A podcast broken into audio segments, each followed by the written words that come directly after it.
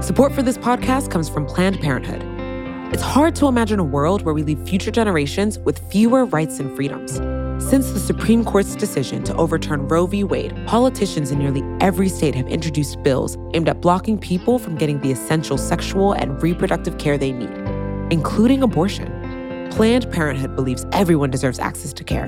And with supporters like you, they can reclaim our rights and protect and expand access to abortion care. Visit plannedparenthood.org/future to learn more and support their cause. From pesos to pounds, euros to yen, Wise can help you manage your money in different currencies. With Wise, you can send money to your cousin in Australia with ease, travel internationally without having to brave an airport currency exchange desk, and take away the guesswork that goes along with converting currencies. Wise lets you send and spend money worldwide at the real time mid market exchange rate, all without any hidden fees. Join 16 million customers already using Wise worldwide. To learn more about how a Wise account could work for you, download the app or visit wise.com. That's wise, W I S E.com. Wise.com. Let's like talk about what this policy is. Okay. Take a break, and then Okay. then I want to complain about politics. All right. Great.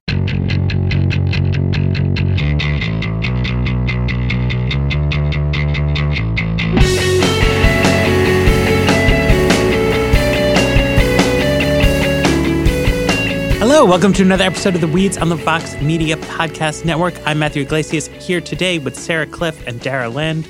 We're really excited to have Dara in for Ezra here on Tuesday, back on Tuesday, because there's a there's a white paper that she's been uh, dying to talk about. Um, it's really Been white good. paper deprived over on Friday. And I, you know, I, I found a sociology article about immigrants, about an experimental like design to test immigrant stereotypes. So it's great. It's It's, delightful. it's fantastic. But first, we want to talk about Sarah. You wrote a great piece about a big sort of new idea that Senator Cory Booker is putting forward. That, yeah, I mean, it's interesting on its own terms, but also, I mean, I think it's pretty obvious. This is like Cory Booker is weighing in on the ideas primary. He would like to run for president. Yes. And he's trying to make his mark here. So I think we, we should talk about what the bill Yes. says and then also like what does it say about Cory Booker? Yeah. So I think we're definitely in the like ideas primary part of the 2020 presidential election, like starting with Bernie Sanders, Medicare for All. We have Kamala Harris with her cash assistance plan that came out last week. And then Cory Booker is kind of getting into this space with um, a program that he's calling opportunity accounts or baby bonds. And he is kind of framing this as, um, you know, something to deal with the racial wealth gap in the United States. So, just to draw back before we get to the policy, the thing he wants us to be talking about, the thing he's thinking about, is the fact that white families have a lot more wealth than minority families.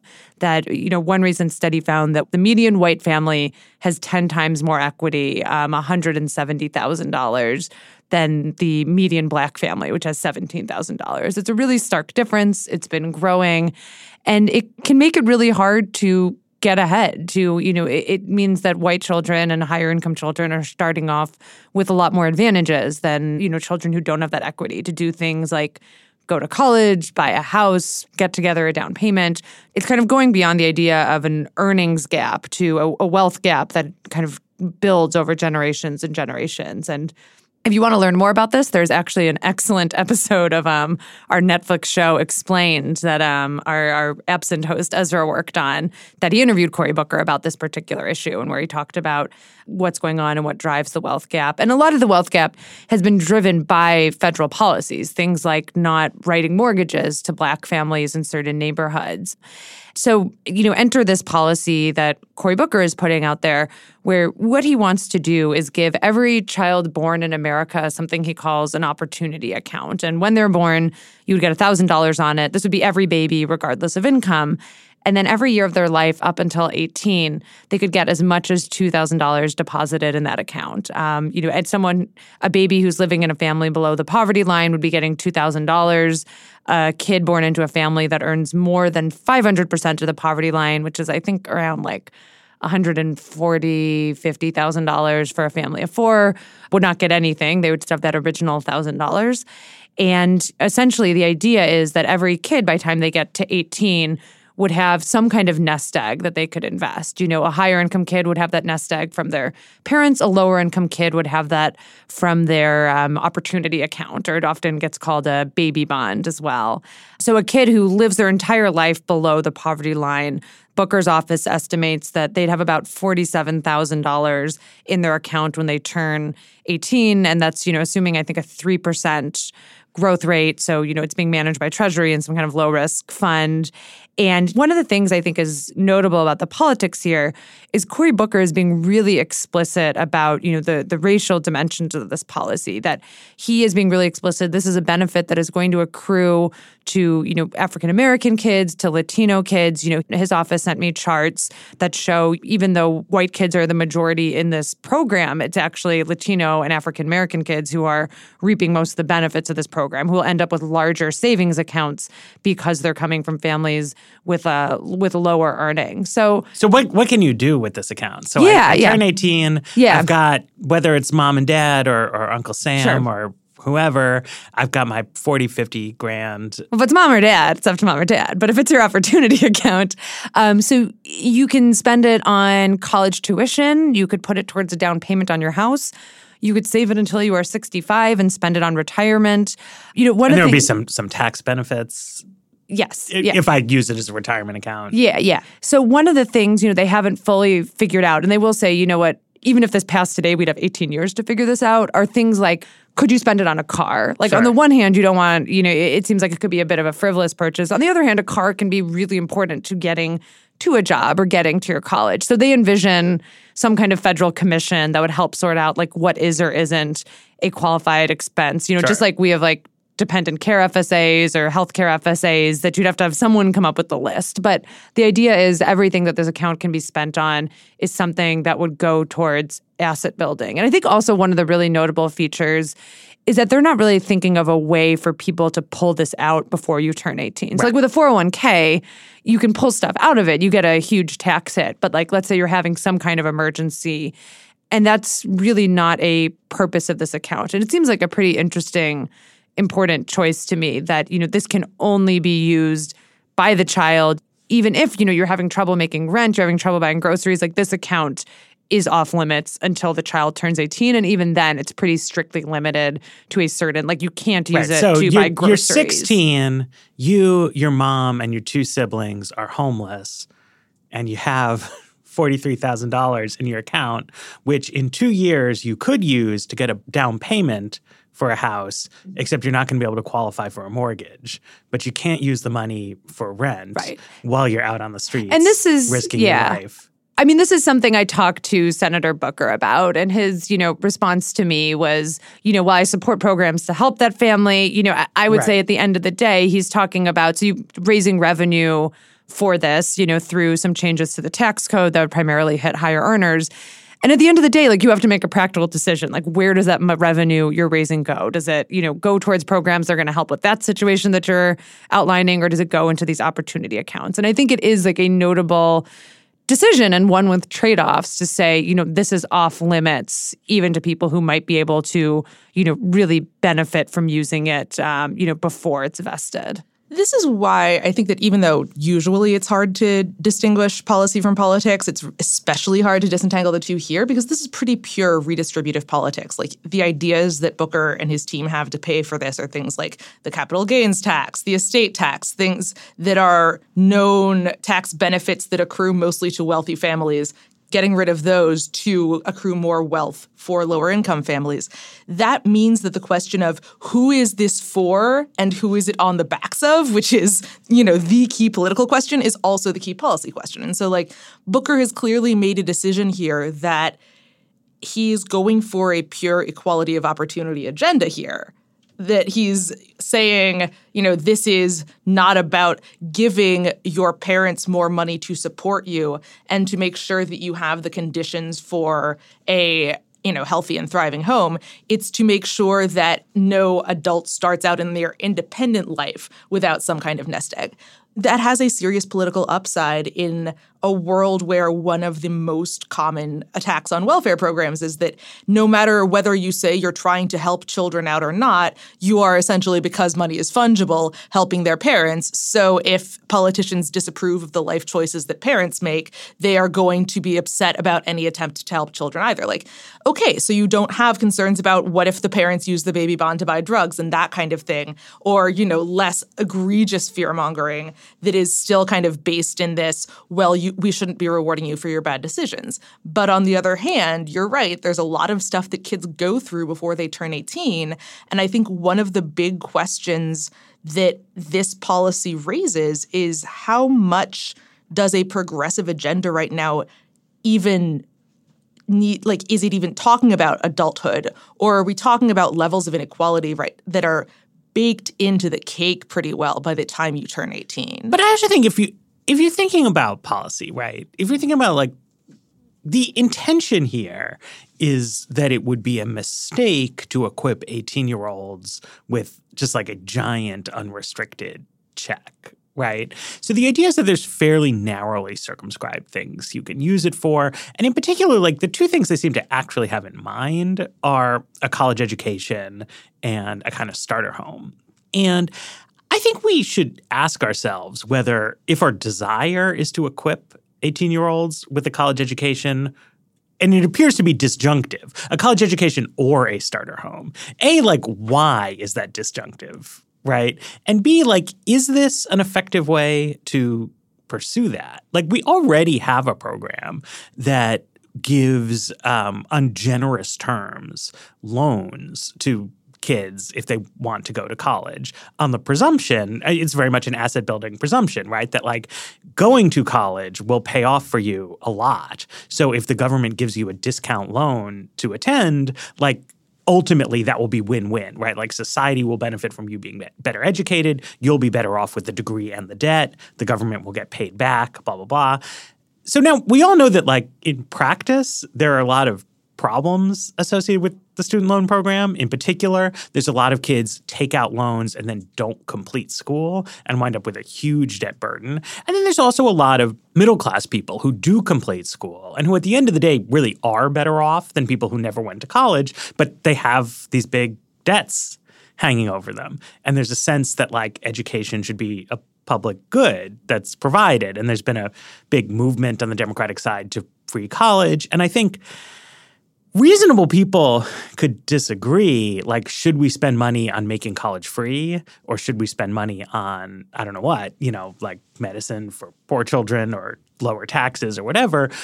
But if the goal is to get people to go to college spending money on making their college free seems a lot better than giving them this upfront check that they can then go use on tuition which if anything it might just lead schools to raise prices and so then with all this complicated mechanic of like the account and the annual deposit and the 3% incomes, like all you're really doing is like padding out the ability of community colleges to charge. Right. So this is something I've talked with Booker's office about. And so this is something they're cognizant of because I asked them, you know, well, how did you decide on the amount?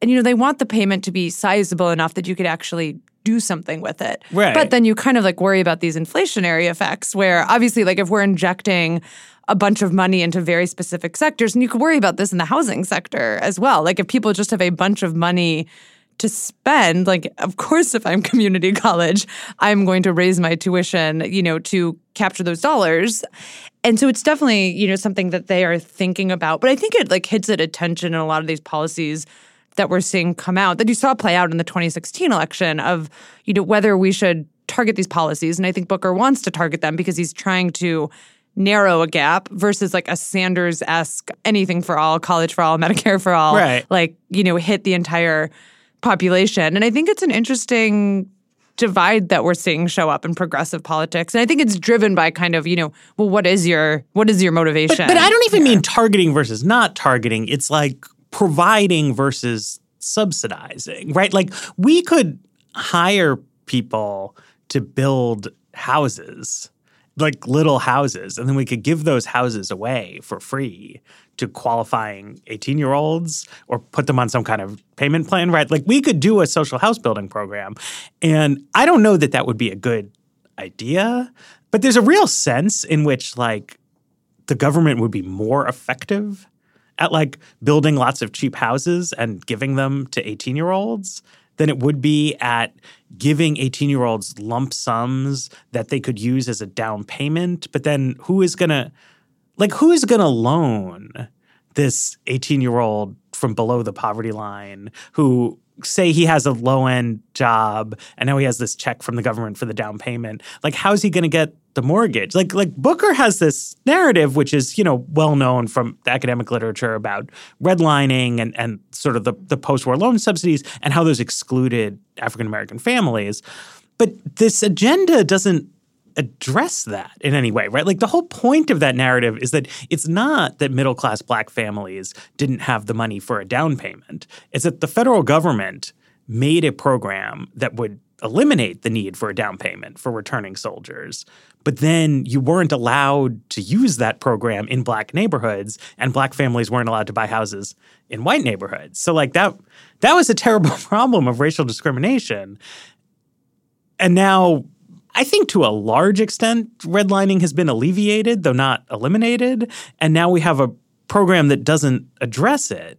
Right? Like there's a real disconnect to me here. And like like why does this program do what it's supposed to do? I, I think that the answer to that question also raises another kind of can of worms because it seems to me that the argument for we are agnostic between college, starter home, and retirement, but we want you to do one of those things is the idea that there is something important about intergenerational wealth transfer, that that in particular is something that is accessible to white families, not accessible to families of color, and should be.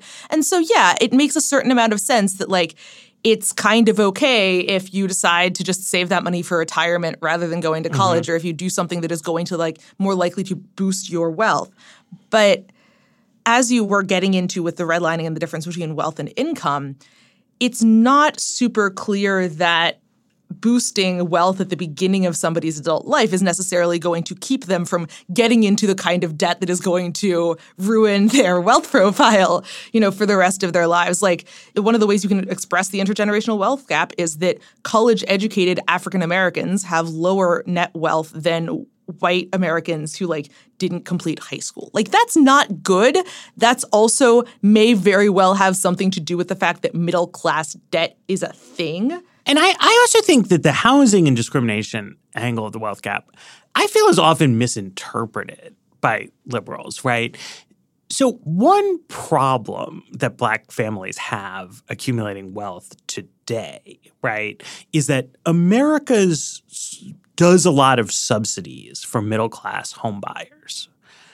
But the home asset does not perform as well if you are an African American home buyer as if you are a white home buyer because there is discrimination in the real estate market. So you as a black home buyer moving into the neighborhood exerts a negative impact on the price of your neighbor's homes, which increases the odds that the next people who move into the neighborhood will themselves be African American. And you have a downward spiral, right, of white flight and blockbusting. And so your asset underperforms. So that's bad. And we can, as a society, address like racism. But if we want to do something with just money, right? Making the homeownership subsidies more widely available doesn't address the fact that white homebuyers' investment will outperform black homebuyers. But if you look at every other financial class, right, like it does not have that dynamic, right? If a black person buys some shares of Microsoft stock, there's no like white flight from Microsoft. And and so what you want to address, it seems to me, is the incredibly unequal ownership of financial assets rather than sort of like endlessly circling the drain around the like interlocking housing discrimination uh, sort of redlining cluster. Like you're not going to pull out by doing this. Not to mention the fact that after the housing bubble collapsed, there was a certain amount of reconsideration of was it perhaps a problem that culturally and in policy we inscribed the idea that the house is the primary fount Right. of your wealth? But I mean, in Like- policy, right? Like it's like you're taking this thing, right? It has historically not worked for black families to rely on housing as like the sole pillar of middle class wealth building. And now like every solution is just to like push that lever harder. Beyond the kind of outperforming thing, it also creates the opportunity for predatory lenders to come in and say, we know that the thing you want most in this world mm-hmm, is a home to mm-hmm, call your mm-hmm, own. We're already seeing the kind of rebirth of a lot of the low entry cost mortgage practices that were alarming a lot of people during the housing crisis, it's pretty clear that we haven't really broken the fever of if I could have a home, everything would be all right, when in fact that's often the thing that puts people over the edge in terms of their liabilities outstripping their assets. Right. So wait, let's take a break though, and then let's talk about this this framing question. Support for the Weeds comes from Not Another Politics podcast from the Harris School of Public Policy. With the constant news cycle, there's a lot of noise out there. Opinions are plastered all over social media, pundits are throwing out hot takes without any sort of context, and it's only getting worse as we dive farther into election season. We know that if you're listening to us at The Weeds, you're looking to cut through all this. And if you like this show, you might like Not Another Politics podcast. Not Another Politics podcast is produced by the University of Chicago Harris School of Public Policy.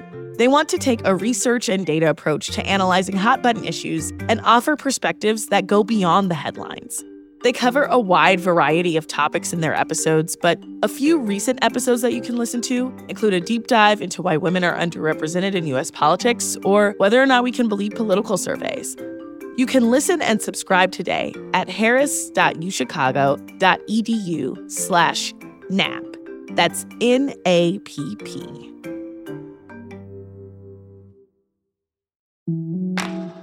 Support for the weeds comes from Burrow.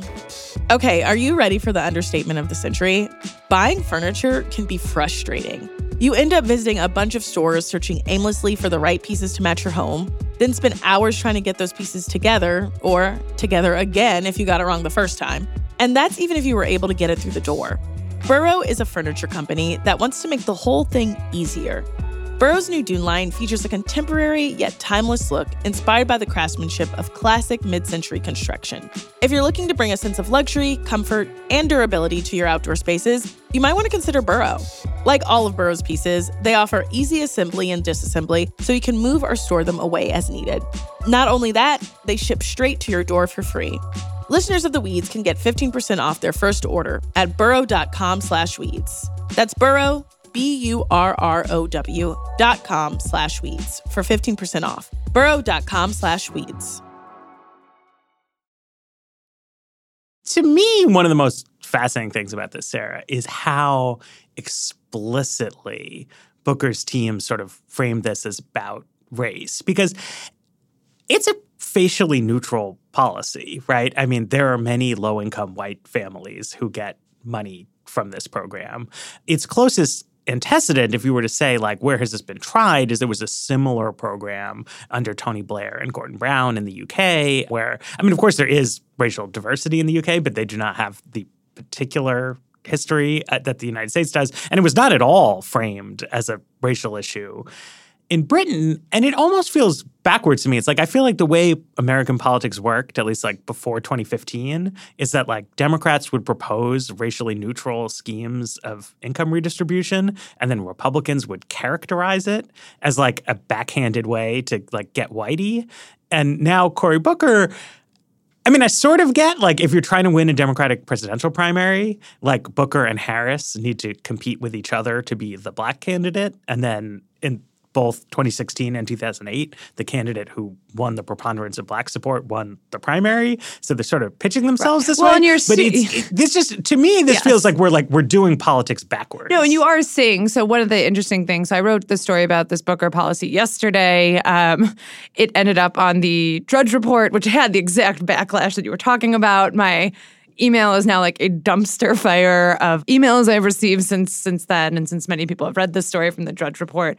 But it, like wouldn't you want to mention how beneficial this will be to like people in northern Maine and West Virginia and Not like, right now, though, right? Like if you're like you said, like I think what you said, it's kind of obvious why you do it this way. Like at this, sure, if you were doing this in like 2019, maybe or 2020. I know, but like, But, like, I, as a it's Democratic primary voter, would like to not lose the election. So I think that it's possible to think about this as a good faith argument happening on policy. And I don't, this is wildly speculative. So maybe I'm giving everybody more credit than they deserve. But the thing that strikes me about ostensibly redistributive policies is that over the last half century or so, the problems of racial inequality have become tied up with a lot of policies that are non economic in nature, right? Like mass incarceration, kind of bad for intergenerational wealth insofar as it's not great for the earning potential of whole generations of African American men.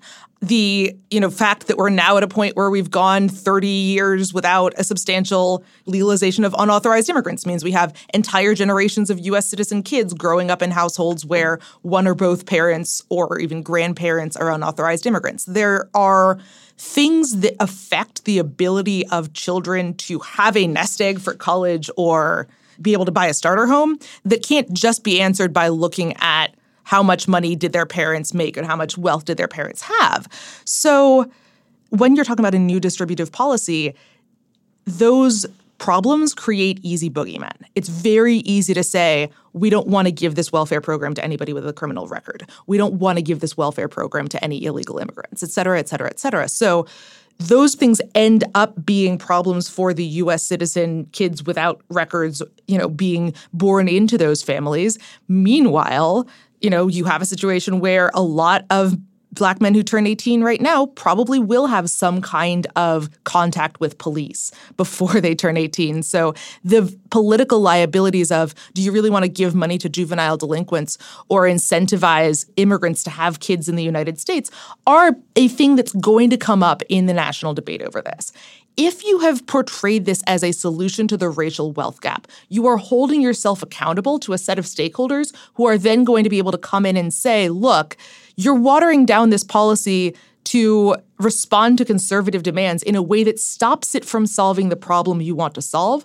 This is defeating the point you have to stick to your guns. So I think that that's kind of a good policy reason why you would frame this as a racial wealth gap in this way. I I don't think that that contradicts anything about the problems with white people thinking this is a giveaway for black people. But I do think that the Democratic base has a certain amount of, you know, once bitten, twice shy, or many times bitten, many times shy about things that they're told are going to help everyone. And then by the time they get through the culture wars, only help the same sliver of people who have already been helped by everything Well, else. I mean, I- but I, I- like to go to your point, Matt, it is really notable. Like when I think back to like how the Affordable Care Act was framed, so they just said this was health insurance for everybody, and then like they let all the think tanks run the numbers, and like CAP figures out like actually this disproportionately benefits African Americans, Latinos are going to see their uninsured rate go way down. So Urban Institute, CAP, like all these like liberal think tanks are kind of like doing the next step of analysis, saying, oh well, if you give this universal benefit to everybody, Right. like just like you give everybody an opportunity account, Right. it turns out like this is what happens.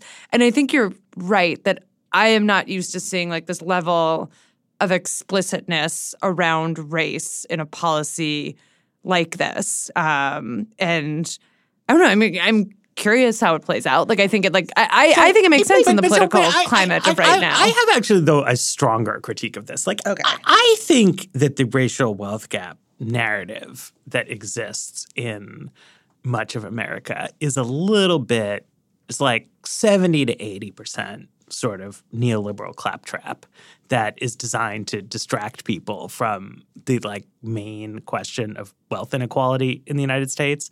So like it sounds really shocking that the median white family has five times the Ten. wealth, 10 times the wealth of, of the median black family. But but like check this out. The bottom 90% of Americans collectively own 23% of the wealth in this country, and the top 0.1% collectively own 22% of the wealth.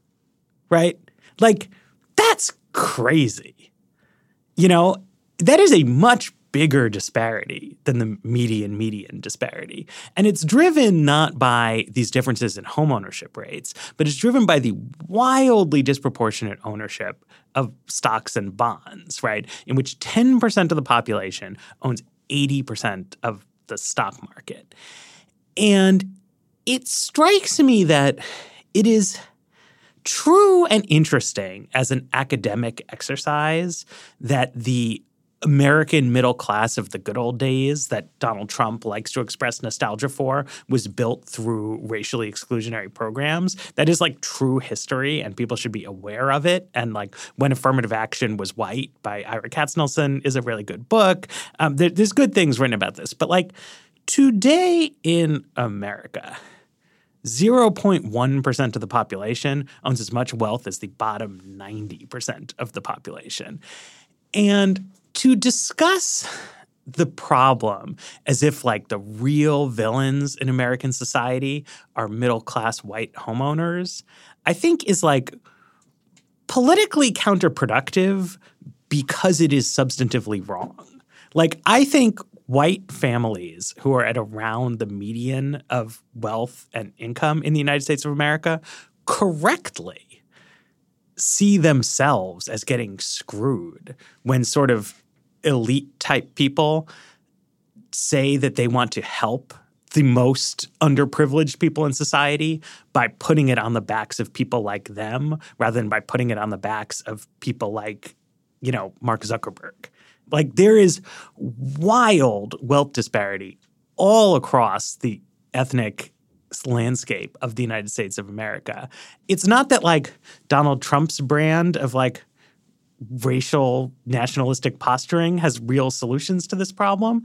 But like, if you want to talk about economics in the United States, like you have to talk about the incredible accumulation of wealth and power on the part of a very small number of billionaires. And like I've observed a million times, it's like Cory Booker actually has one of the most liberal voting records in the Senate by like DW nominate scores, but nobody thinks of him as like a real left wing guy.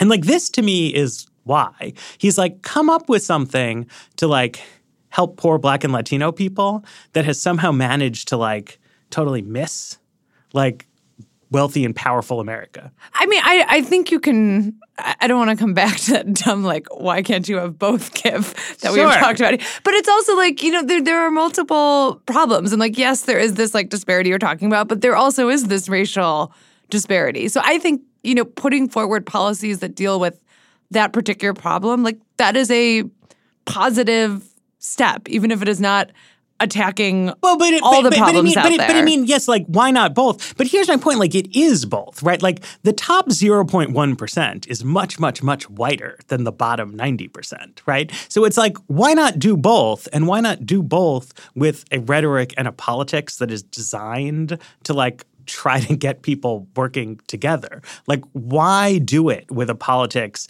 that is framed around like So this is more of a politics argument you're making. well, but but it's a, but it's a politics argument that is about what is the reality. You know what I mean? Like there are issues. Like I think like Dara was talking about like like policing seems to me like this is the quintessential issue in America where like race is about race. And like it's not really about class and it's not really about economics. Unless And- you get to, you know, race is about or, or policing is about housing segregation. But Yeah, yes, but I mean, you know, I mean, I, I think there, there is like a real sense in which, like, a typical middle or working class white person is privileged in his Yes. interactions with the police in a way that even very prosperous African Americans are not. And, like, I think that is really true. And it is a tough political problem because, like, most people are white, and asking most people to give up their privilege is challenging. Like the racial wealth gap really is an issue in which like the racial disparity, though real, is just piggybacking on broad economic trends in the United States. And like not just politically, but like substantively is more effectively addressed in those terms. So, what stuck out to me and what you said was the idea that people are worried that caring for the most disadvantaged is going to be on their backs rather than on the backs of the very rich. Like, that's not what Cory Booker is proposing, right? Like Booker isn't saying we kill the mortgage interest deduction. Co- Booker is saying we kill the estate tax. Yes, Like, but it- so I think that there's theoretically a rhetorical world where you can say we're going to make the billionaires pay for the college educations of the poor people. The question there is do white people of roughly average wealth and income hear that and see themselves as potentially most disadvantaged or see themselves as potential millionaires and billionaires. And we've seen pretty consistently that the answer is the latter, right? That especially when coming from, and maybe the fact that Cory Booker is looking at Barack Obama here and looking at the ACA, which was not, you know, not explicitly or even in its final form substantively a primarily people of color benefit, be characterized by a large swath of white voters as a giveaway to black people. Maybe he's looking at that and going, okay, if that's already baked into the cake, Right. then there's not a whole lot we can do to get roughly average white people finding solidarity from below instead of But I mean, like, as Sarah could tell you, right? Like, this program, like the ACA, has this complicated phase out system, mm-hmm. right? And like, this is where you have a difference between, again, if you are saying, right, if you're like, you're Cory Booker, you're walking around Newark where you live, and you're saying, man, I'm worried that these kids are not going to have a chance to go to college, right? A program that says, we're going to tax the very wealthy and make college free for everybody like that will help those kids in Newark. And it strikes me as having a much stronger chance of succeeding, right? Like as a political project. I mean, as a political this- project, like as a policy project, like that's going to get stuck. I, I think it like gets to this question we're talking about of like targeted versus universal, because like the revenue we're talking about raising for like anything like with for all after it Yeah. is big. I know. And, you know, sometimes you gotta like, when the sausage gets made, you know, you make some compromises and, and you cut some things down. I mean, just as like the ACA wound up not being exactly what was run on and, and so on and so forth. But I mean, I just remember like two weeks ago, I think I was talking to one of our editors and he was like, we should do a piece about how like Democrats learned the lesson from 2016 that like you should come up with at least like aspirational programs that are simple and easy to describe. And I was like, yeah, that's a, that's a good idea. And then I saw this and I saw we should separately talk about Kamala Harris and, and the Yes. Lift Act. But like these are both like you're like staring at these charts and you're like, what do you get if you're at 375% So I, of the I definitely agree with you on this. So, like, right, if you're going to summarize this program in the sent in, in a sentence, like that is a struggle that I had writing this piece because it's like, well, everyone gets an account, but really, it's not like a program for everyone. Like, it's not really a program for the kids above 500 I mean, percent you of the did poverty great work line. with the graphics team. Like Thank- it's yes. if you if you look at the article, like you will but it's the understand what fact you this needed does. the graphics. That's the, and I mean, it is interesting, like where they decide to do the phase out. So they go up to five hundred percent of the poverty line, which sounds like a lot of money because it's five hundred percent. But I think we're talking depending on how many people have an intuitive sense of what the poverty Exactly, line. right. I don't have an intuitive sense of what the exactly. poverty line And then is. you're talking about like the poverty line for like a family. Like you're not talking about like a single kid who's on their own. You're talking about a poverty line for like a family of four. Then I have to go to like the HHS website that has the poverty lines and like do some math to like figure out that oh this means if you are in a family that earns more than $150,000, a family of four, then basically you're phased out of the program and you'll get your $1,000 with the interest that's accrued at the end. Which brings me to one other point I want to circle back to from this British program you Yes. brought up to me. So I think one of the things that happens when this is not universal and you have these like small amounts of money accruing in some of these accounts is there's actually a decent chance these opportunity accounts just get forgotten, which y- Well, you were specifically- sharing with specifically us. what happened in Britain, right, was they so they introduced the accounts in 2004, and so they start accumulating money, and then a conservative government. and was it universal in Britain? I think it Okay. was. The, the minimum was universal, I Okay, think, at so least similar to, to the this. article that we're going to yeah, there was a small amount, but so then a Tory government comes in in 2010, and so they want to cut the budget, and so they're thinking like, well, what can we cut? And so there's a program where like literally none of the beneficiaries of this program are allowed to vote. right? Right. So that seems like a good target for cuts. So they don't take the money away from the accounts that are already there, but they stop putting any new money in. And and they don't publicize it anymore, you know, because it's like Gordon Brown's not in office. And so then it takes more years, right? I think it takes like eight to 10 more years until anybody who had an account is actually eligible to get the money. And by that time, like lots of people just don't know that these accounts existed, that they have this old money. And there's this like little to do in the media about like how to go get your meager, semi killed off thing. And so, I mean, there's a story about complexity and forgetting, but like also political sustainability, Yeah. right? Like when the Labor government introduced the national health system in the 40s. Like that's just still here 70 years later. And nobody's going to get rid of it because people use it all the time and they and they like it. This baby bonds thing uh, very unusually for a welfare state program was like totally killed off like right away. It had no stickiness because its beneficiaries were 11. Well, the Well, benefits and also- hadn't rolled out yet. Right. Like they're just Right. sitting in a But like, if it takes eight, I mean, Yes. people like Obama people say, like in retrospect, maybe our like four year phase in was too slow. An 18 year phase in for a program.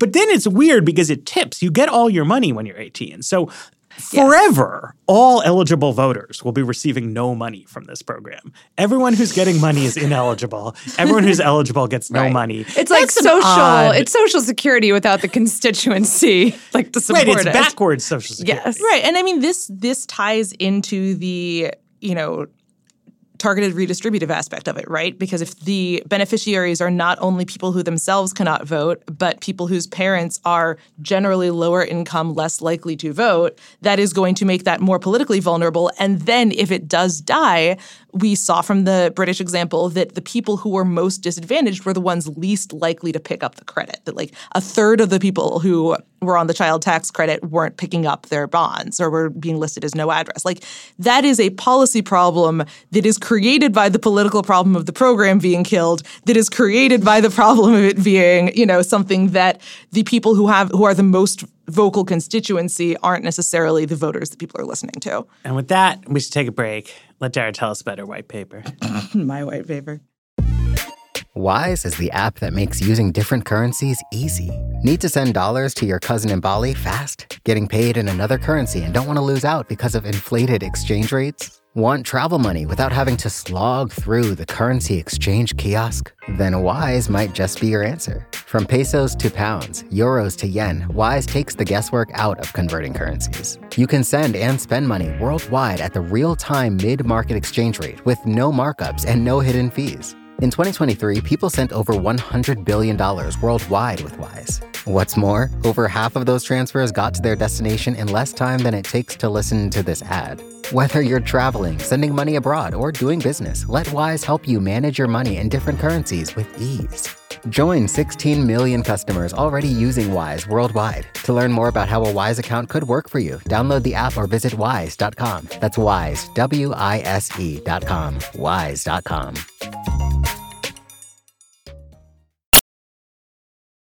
So, this paper is from the American Sociological Review by professors René Flores and Ariela Schachter, and it's one of a bunch of studies that have come up in the last several years that are trying to devise experimental ways to test not just stereotypes in general, but in particular people's perceptions of immigrants.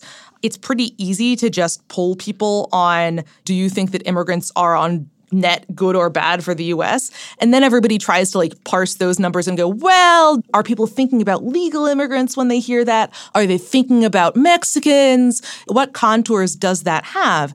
So with these studies, the idea is to build out an idea of what mental image people have in their heads when they're thinking of immigrants, when they're thinking of undesirable or desirable immigrants. So this one, they gave them like two hypothetical profiles of immigrants at a time, and they asked them to assess if each profile looked like someone who would be an illegal immigrant or a legal immigrant. And the traits in each profile were randomized so that you would get for example, implausibly in real life, but in this experiment, like the example they gave is a Canadian PhD who's been charged with murder and is working in a low income but formal job like a grocery store shelver. Like that kind of weird combination of traits because that's then important so that you can distinguish well okay, what's the difference between what people say about a Canadian with all those traits versus a Mexican with all those traits.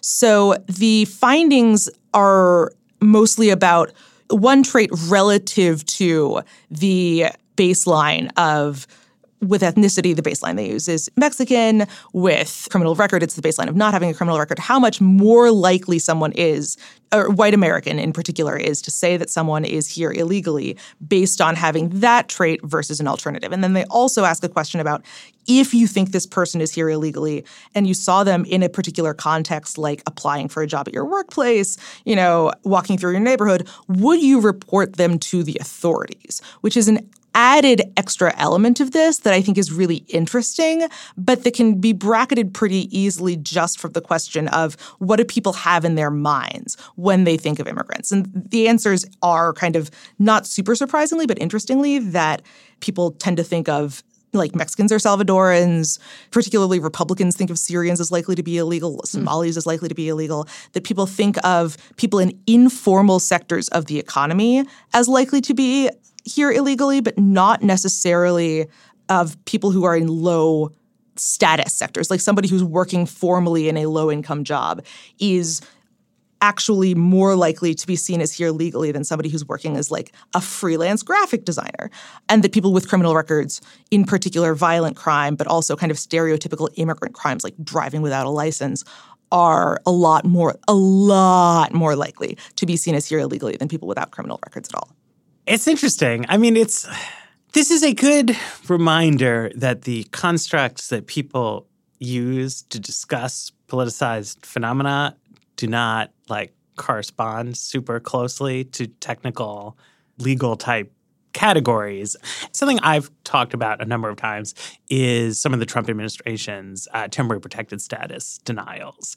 And, you know, I tend to get like feedback in my email that's like about, well, blah, blah, blah, illegals. And I'm trying to say, like, well, by definition, they're not like the policy question was just whether or not to render these people's presence in the country illegal. So, like, it's true that once Trump declares that their presence is illegal, they become illegals. But that's sort of neither here nor there on, on the choice. Now, what is true is that I think a very disproportionate share of Central American TPS recipients are sort of sociotropically, quote unquote, illegals. There is a lot of work in the informal sector that because they did not have legal permanent resident status, they had a somewhat tenuous existence in the United States. Even as they began to settle and put down roots, it's not the same as being a citizen. You did not have the opportunity to apply for citizenship, things like that. So you exist in a kind of liminal state, right? And so then to the extent that to people, what illegality means is like not actually your legal status, but the kind of liminalness of your presence, like they really are, quote unquote, the illegals. Like that's in the title of, of the paper, even, right, which, which right. I like. It, it says like, who are the illegals? Right. Right. And like, yeah, I mean, I think that is asking the correct question of American politics, right? Is like, because otherwise things get question begging, right? I mean, like, one of the cases for doing a mass amnesty for the bulk of unauthorized residents is like, you would have a much smaller illegal immigration problem if you mass legalized people, which is true and like is something I agree with. It would be much more logistically feasible to have rigorous employer side enforcement if the vast majority of the people received legal status, right? And then, like, from a legalistic standpoint, you could have a better operating system. But if the problem is the people, not their legality, right? And illegals is just a kind of label for people who are working in informal sectors, people who are coming from Latin America, blah, blah, blah, blah, blah, blah, then changing their legal status doesn't change the fact that they're the illegals. Right. I think and I think that's like the interesting thing to me about this paper is kind of like raising the idea of illegal as like a label versus like Dara does all this great work like explaining immigration and like and these sorts of issues, but like that's not what is being thought of in the people that are being interviewed for this. Like it's a social construct and a label that is being put on a specific type of person rather than like you know and i don't know if you push the, i don't think they did this in this but if you you know push people on well actually this person is here legally i don't know that it would change their opinions of like that type of person being in the united states like i think they would still be in the like illegals category even if you got information on you know that their immigration status was like will be like well technically legal but like not the type of immigrant that you might that they would want here Right. And I mean, I feel like the the paradigm example of this is actually Syrian immigrants who are mm. overwhelmingly here legally because they're largely refugees. If you look at a map, yeah, you can, you can start Well, to see some of this. Yeah, people freak out about other than Mexicans at the southern border a ton. There's the idea that people are sneaking in as fake refugees or like posing some kind of fraud and they need to be better vetted is a very convenient bridge to take somebody who is here as a refugee and say, okay, but they're there on false pretenses. You know, it's very easy to kind of push back against, no, really, when I say they're illegal, here's what I mean. But the social not just construction mentally, but kind of the social generation of illegality is another dimension here. And that's where the second question of if you saw this person in this context, would you report them to the authorities matters? Because then it's not just, okay, how do you, Mr. White American, think about brown people? It's, what effect are your actions going to have on immigrants' lives? For the people who actually do have to deal with the like legal ramifications of whatever immigration status they have, who also have to deal with this second dimension of how other people are treating them based on their perceived immigration status. But that's not necessarily, it's not going to comport perfectly with what their actual status is. But it also wouldn't necessarily comport with this kind of mental construction, right? You do, in fact, see that a substantial share of the people who say that X profile person is here illegally are not going to want to report them to the authorities. That varies a little bit by, you know, who's doing the reporting. The people who think of Syrians as here illegally, the average person who thinks of that is much more likely to want them reported than the average person who sees a particular Mexican as here illegally. But there definitely is a feeling that in particular contexts, especially like walking around in someone's neighborhood or like at your workplace applying for a job, that there is a benefit to calling the authorities on someone, to having them treated socially as someone who's here illegally. And that's where I think things get really interesting. Because the fact of the matter is that you don't have the full dossier on everyone you see on the street, right? Most of the time, when we see cases of people blowing up at perceived immigrants, it's because they're not speaking English and like in a public space with them, right? You don't necessarily see whether or not someone has a criminal record. So the fact that that is more dispositive than whether or not they speak English well starts getting into circular questions of okay, do you perceive someone as being a criminal because you perceive them as here illegally or vice versa? And when you have a lot of people who are here legally but who share the traits of someone who is not just stereotypically illegal, but stereotypically worth calling the authorities on, that's a very real social production that has a legal angle on the people who, in theory, are supposed to be separate from the suspicion of ICE. Right. I mean, that's a, a, sort of critical thing, right? It's like a lot of people seem to have feelings about their knowledge of the presence of unauthorized people in their community. But if you think of, I mean, nobody has like x ray specs that are checking out everyone's immigration papers, right? Like this hypothetical scenario where like somebody applies for a job at your place of work and you somehow know that their documents are fake and then you call them like this is something that doesn't happen right right like it's an interesting situation to talk about right but like uh, things happen about immigration Well, in yeah. american society and that is basically something that never happens Well, in this scenario, you don't necessarily know for sure that they're here illegally. You have stated that based on the facts you have, which are still more facts.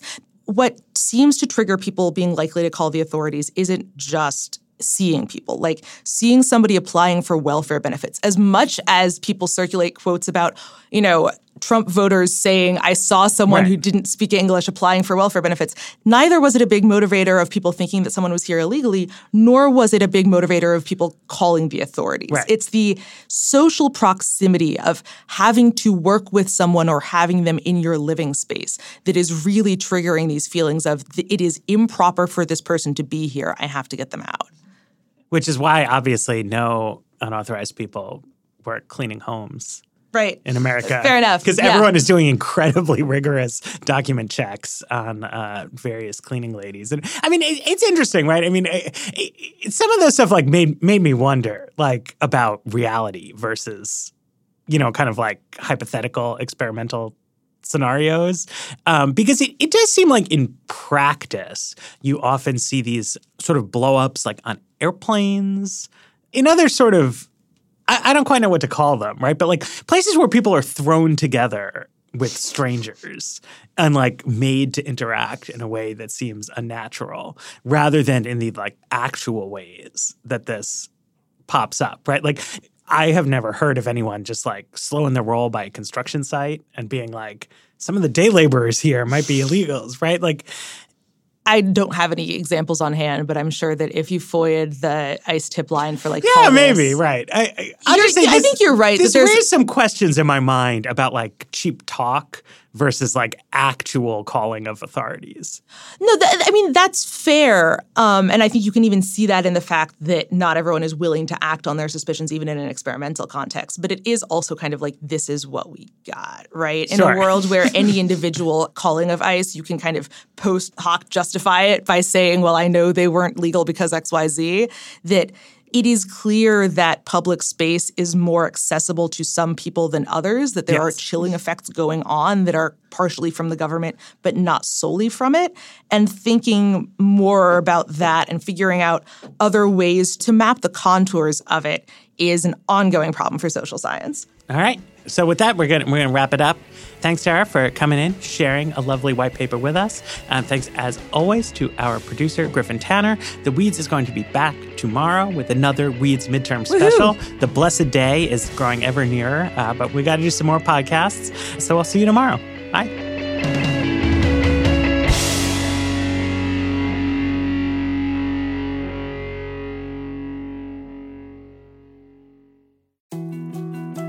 More to dos, less time, and an infinite number of tools to keep track of.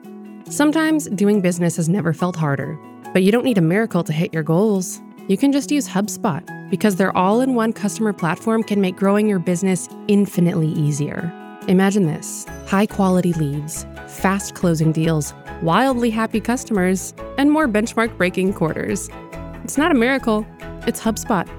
Visit HubSpot.com to get started today. First thing in the morning, as soon as you wake up, the to do list starts. Does the car need gas? Hopefully those leftovers are still good. Why did I get CC'd on Call no. You can't escape the to-do list, but you can make the most of your me time with a relaxing shower using Method hair care products.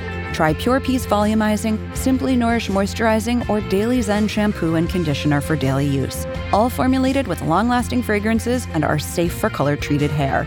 Reconnect with the best version of yourself Visit methodproducts.com to unleash your inner shower.